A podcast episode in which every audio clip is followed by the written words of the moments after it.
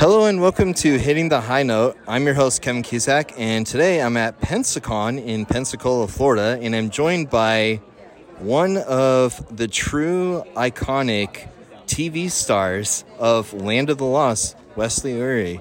How are you doing today, Wesley? I'm, I am so good. We're having a blast here. I mean, oh my, there have been more.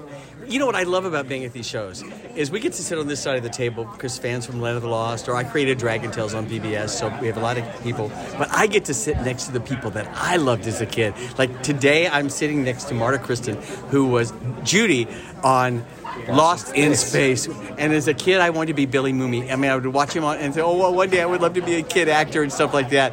And to suddenly like to be, you know, sitting next to her or the Gorn, the actual Gorn from from Star Trek. I mean, it's crazy. So, it, it we have more fun at these shows.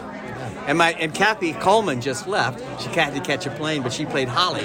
So it was uh, Mar- Mar- Marshall, Will, and Holly on a routine expedition met the greatest earthquake ever known. High on the rapids, it struck their tiny raft and plunged them down a thousand feet below to the land of the lost, lost, lost, lost, lost, to the land of the lost. Then Grumpy the dinosaur would go roar.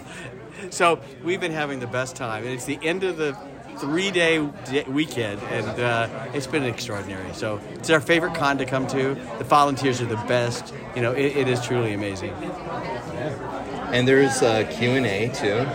Yes, yeah, we did a Q. It went fabulous. Sid Krofft, you know, Sid Marty Krofft created Pufnstuf, Lidsville, Dami, Donnie and Marie, you know, uh, uh, Sigmund the Sea Monster, and he appeared via satellite on Zoom and was part of the panel, along with David Gerrold, who was our head writer.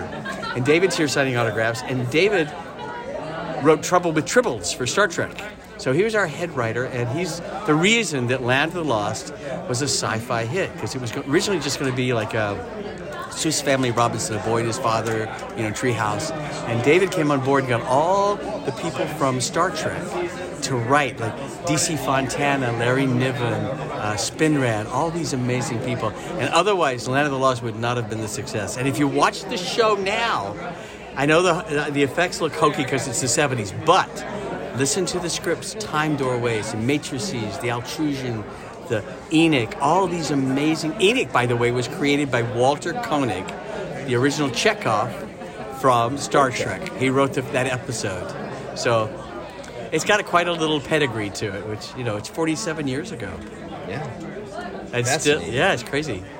Have I rambled on enough yet? Oh, no. Keep going.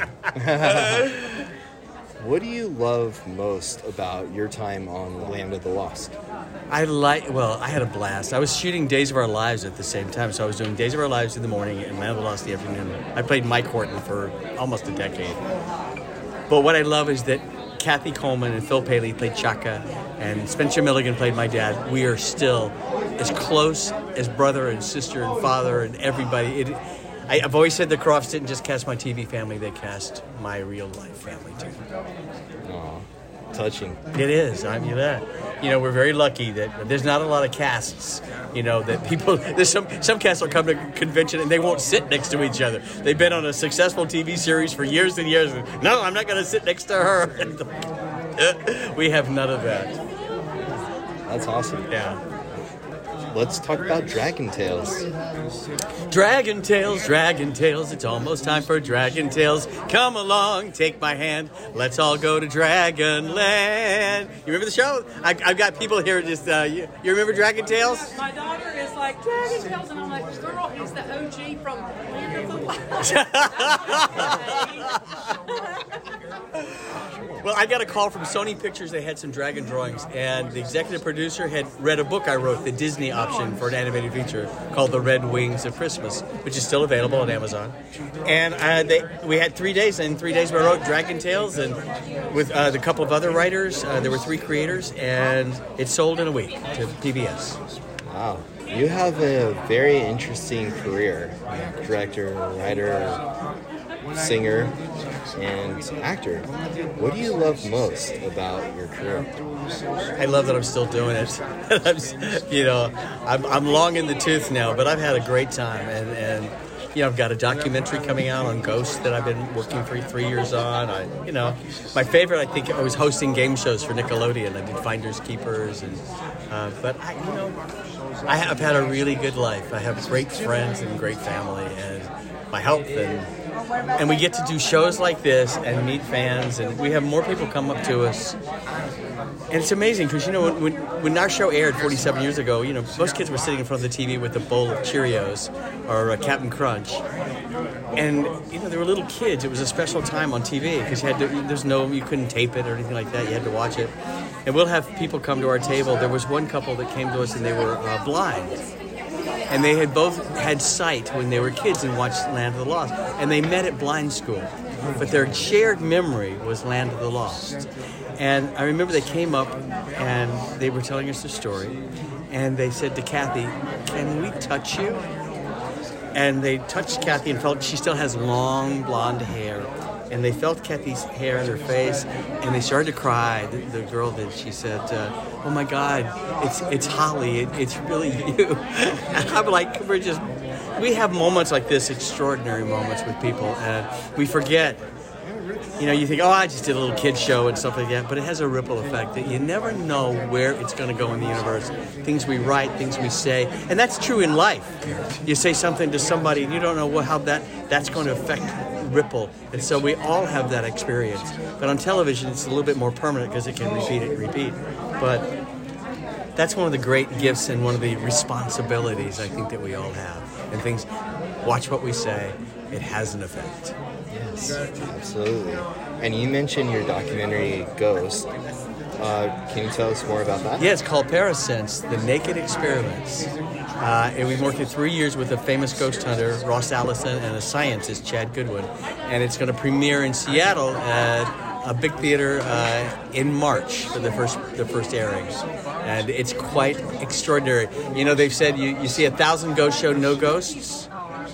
Every time we went out, wait till you see what happens. Be on the lookout for Oh yeah, it's, it's pretty startling. Yeah. And you're from Louisiana. Born in Baton Rouge, raised in Hattiesburg, Mississippi. Thank you very much. I come down here, I get my accent, get some crawdads, and have a good old time. You know, I, my first job was the American Shakespeare Festival at Stratford, Connecticut when I was 17. And I played Ariel in The Tempest. And I got on stage at the Manhattan Club in New York. I don't know how they gave me the job. It was from Juilliard School of Music. And I go, All hail, grave master, graves to hail. I come to answer thy beck and call, be it to fly, to swim, to dive into the fire. And they go, Wesley, not on our stage. And I go, What's wrong? And they go, Your accent. I go, What accent? And they had a speech teacher named Liz Smith, this English lady. Everybody was terrified of her. And every day for nine months, I had to go. Instead of running and jumping, I had to go running, jumping, ghost, host, instead of ghost and host, you know. And, and so I got rid of my accent. And at the end, she got drunk one night at the last night at the Actors Pub. We were closing the show, and she came up to me and she said, "Listen, darling, you said the most regrettable experience I've had this entire season at Stratford has been to make you lose that wonderful accent." and that was there. There went my southern accent. Uh, anything else you want to share? If I could turn back time, oh, you meant no share? I thought you meant really share. I did. I'm sorry. I, I get those so confused with what you say. I, I, Sonny Bono, where's Sonny Bono? yeah, Spot yeah, on. Yeah, there you go. no, but thank you guys for having me as a guest. I appreciate it. Um, this is extraordinary. If you're in Pensacola for next year, Pensacon is absolutely the best convention. The best volunteers. Uh, It's unbelievable. So thank you guys. For Wes Eure, I'm Kevin Cusack. Thank you all for listening to Hitting the High Note.